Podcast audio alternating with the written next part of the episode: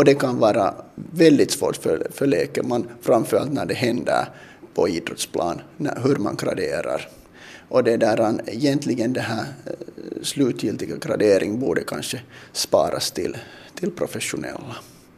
Men kanske det viktigaste är att, att man tar det på allvar och man är medveten att om man får vissa tecken eh, och symptom direkt efter en, en trauma, en, en skada, Ehm, när man slår huvudet, så, så man måste vara observant och, och försiktigt att, att inte eh, återgå för snabbt tillbaks till idrottsgren eller träning och så vidare.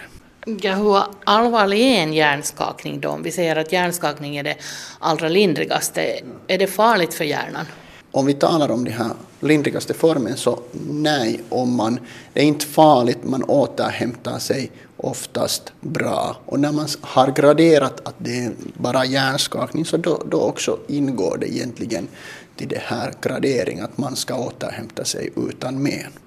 Men sen att om det skulle vara en, vara en allvarligare form, till exempel att man skulle få någon slags eh, Eh, större minnesluckor eller man tappar medvetande, så då, börjar man, då borde man inte längre använda ordet hjärnskakning eh, eller i alla fall fundera att kan det vara någonting allvarligare bakom och göra, gå vidare till undersökningar inom specialsjukvård.